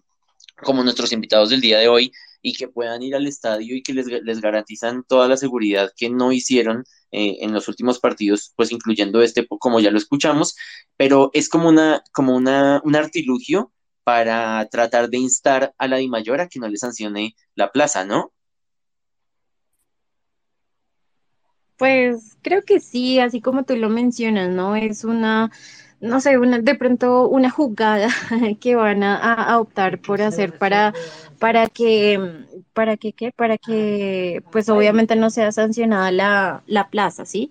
Entonces, eh, bueno, ya tendremos que esperar porque nosotros acá solo estamos eh, dando opiniones y, leyendo, digamos, estas, estos comunicados que salen, pero en realidad nosotros no conocemos nada del caso y ya tendremos que esperar realmente cómo, cuáles son las decisiones de la DIMAYOR eh, y y pues para mí, en mi opinión, yo sí creo que la plaza debería ser sancionada para que le duela al hincha, para que le duela no solo al, al, al, hombre que saltó a la cancha, sino también a todos aquellos que, que, que aplaudieron ese hecho bien sea que vayan acompañados con niños, porque también van a salir que es que los niños no pudieron ver el espectáculo y, por culpa de quién, ¿no? Eh, entonces, a mi parecer, sí debería ser sancionada sí o sí la, plaza, así como nosotros nos hemos eh, ganado miles de sanciones de espacios, de tribunas y demás por, por hechos apartes de, de toda la hinchada como tal. Entonces, yo diría, pues, obviamente que es, como lo dices, un artilugio, pero pues esperemos a ver qué, qué sucede, tanto con los puntos de escritorio o de partido y también con la plaza, ¿no? Eh, y obviamente con, con, nuestro jugador, que esperemos de, de aquí al, al fin de semana podamos tener alguna información. Nicolás Vázquez está conectado con nosotros. Qué pena, Nico, no haberle dado la palabra antes en este de millón, nada más que se extendió como mil horas. Pero bienvenido al programa Hinchas para Hinchas. Cuéntenos su opinión para ir cerrando este programa número 350. Eh, hola, buenas noches. Eh, pues con este último tema, pues toca esperar mañana, que creo que sale la comisión disciplinaria de la I mayor. Y pues ese comunicado del Tolima pues es como lamboniano, como dices tú, esperando como de último recurso para que mañana no le saquen como una sanción mayor, tengo entendido yo. Pero pedí la palabra nos era para más que todo el tema del sábado, el partido de las chicas es a las 3. ¿Ustedes tienen conocimiento de a qué horas eh, abren puertas eh, eh, para verlas y apoyarlas? Es más, era más por eso. Gracias. Vale, Nico, no, gracias a usted, hermano. Siempre bienvenido al programa de hinchas para hinchas. El tema de la, de la logística, infortunadamente, eh, es, es un desastre porque debería haber ingreso por lo menos una hora antes, por lo menos desde las dos de la tarde que hubiera ingreso, al menos desde las dos y media, y ya nos ha ocurrido que nos hemos perdido cinco, diez, quince minutos, porque la logística dice, ay, ¿cómo así? A nosotros no nos han dado orden de ingreso, eso, eso le corresponde a la policía, y los que estamos haciendo fila en los filtros, hablamos con la policía, y la policía dice, ¿cómo así? Eso no nos compete a nosotros, le compete a Millonarios, y Millonarios dice, no, los que tienen y manejan el tema del ingreso son logística y policía, y ellos tienen y ellos ya fueron informados que hay un partido que arranca a las 3 y por la presión de los hinchas que están en los filtros haciendo filas de temprano es que ellos abren las puertas. Esperemos que mm, mm, pues yo estoy, yo estoy juzgando por lo que hemos vivido en 2022, ¿no? Entonces esperemos que, que, en, este primer partido vamos a ver este laboratorio del, del, del sábado, cómo va a salir, y si la logística y la policía entienden que muchos vamos a madrugar para ver al equipo que arranca el partido a las 3 de la tarde. Vamos a ver cómo nos va. Yo prefiero ser pesimista, Nicolás. Yo creo que el ingreso va a ser sobre las 3 y nos vamos a perder algunos minutos, eh, pero pues yo les recomiendo que al menos lleguen media horita antes. Al menos lleguen, almuercen por ahí en galerías y a las dos y media estén listos para entrar porque pues de pronto el tema de la logística mejora y podemos ingresar desde temprano para ver el partido de las embajadoras. Eh, me tengo que excusar públicamente porque ahorita estaba hablando del hincha de, del, Tolima que agredió a Daniel Cataño, me estoy refiriendo a él solamente con el, con el, con el apelativo de que es gordo, tal vez lo hice eh, con, el, con el tema de que su estado físico develó aún más la inoperancia de la policía, pero, pero es cierto, no me tengo que, referir a él que por el hecho de ser gordo es una mala persona, ni más faltaba, y, me excuso con, con, todos ustedes. Ahora sí, con el tema, ya le doy paso a Camilo que también quiere hablar con nosotros, con el tema de la nómina. Yo creo que va a ser la misma nómina en la parte defensiva, pero creo que va a variar en, en los volantes, no solamente por la ausencia de Macalister Silva, sino también por, em, por eh, la llegada de, Oscar Cortés. Eh, estaba leyendo por ahí una publicación de, Rafa Puentes en su cuenta de Twitter y decía que Oscar ya se reintegró a entrenamientos y está muy bien, está en un, en un, en un estado físico y en un, y en un nivel eh, futbolístico muy bueno y creo que el profe Gamero lo va a aprovechar antes de una posible salida. ya, ya escuchamos que hay unas ofertas por él entonces, eh, yo creería que va a ser la misma nómina en la parte posterior. Larry con, con Giraldo como volantes de marca van a jugar adelante con tres. Creo que el profe Gamero va a aprovechar, entre comillas, que eh, Luis Carlos Ruiz aún no puede ser de la partida y Fernando Uribe está en recuperación. Lo van a evaluar esta semana, también lo comentó Rafa Puentes. Lo van a evaluar esta semana y lo van a esperar. Yo creo que no le va a alcanzar, eh, porque no han dicho nada que está haciendo fútbol, a diferencia de, lo que alcanzó a hacer Steven Vega antes de que otra vez recayera en una molestia. Entonces yo creo que ese es, es, vamos a volver a ver el 4-2-3-1 y lo vamos a ver de pronto con Cataño en el medio, de pronto no. Vamos a ver si la sanción alcanza a salir para, para, esta, para esta fecha. Cataño en el medio, si, si no es sancionado. Por la derecha, Oscar Cortés. Por la izquierda, Juber Quiñones. Y en punta, Leonardo Castro. Si alcanza a salir la sanción y, y Daniel Cataño no puede jugar contra Jaguares, yo iría por Oscar Cortés por la derecha, igual también con Juber por la, por la izquierda, jugaría por el centro con Juan Carlos Pereira y dejo también sembrado a Leonardo Castro. Creo que por ahí van a ser mis variantes, teniendo en cuenta, para los que hasta ahora se conectan a esta última parte de Millos nada más, teniendo en cuenta que Macalister Silva no puede jugar porque tiene que pagar la fecha pendiente del clásico eh, de la fecha de la, última fecha de cuadrangulares de 2022 en la que fue expulsado y tendremos que esperar la variable de eh, el tema eh, Daniel Cataño y lo que diga mañana, seguramente mañana por ser miércoles, lo que diga la comisión y a la luz pues también de este, de este comunicado oficial del Deportes Tolima. Eh, Pau, nos vamos de este de Millón más número 350. Creo que nunca habíamos hecho un programa tan largo con tantas voces, pero pues qué bueno que los hinchas acepten nuestra invitación siempre a conectarnos eh, en el programa que es de todos ellos y de hinchas para hinchas. Claro que sí, Carlitos. Eh, por eso, digamos, invitamos a, tantas personas y les damos, les permitimos el acceso también para que compartan sus experiencias, sus opiniones también frente a todos los partidos, frente a los próximos partidos también. Em, y pues los invitamos a que acompañemos al equipo este fin de semana, que creo que afortunadamente después de mucho tiempo lo podemos ver. Esperemos que no pase nada. Eh, no sé, diferente eh, y que podamos disfrutar eh, de, del fútbol, podamos disfrutar y acompañar también a las embajadoras eh, y que podamos ver los, los primeros goles de Leo Castro con la camiseta de Millonarios como jugador oficial em, y pues esperemos que de aquí en adelante nos vaya muy bien y que obviamente se tenga un buen desenlace en la novela de, de lo que ah, presenciamos el domingo pasado. Nos vamos. A todos gracias por estar en este de Millón nada más número 350. Vamos a, hablar entre eh, eh, por el interno eh, para decidir el ganador de la, de la cerveza andina edición especial de Millonarios del programa de hoy.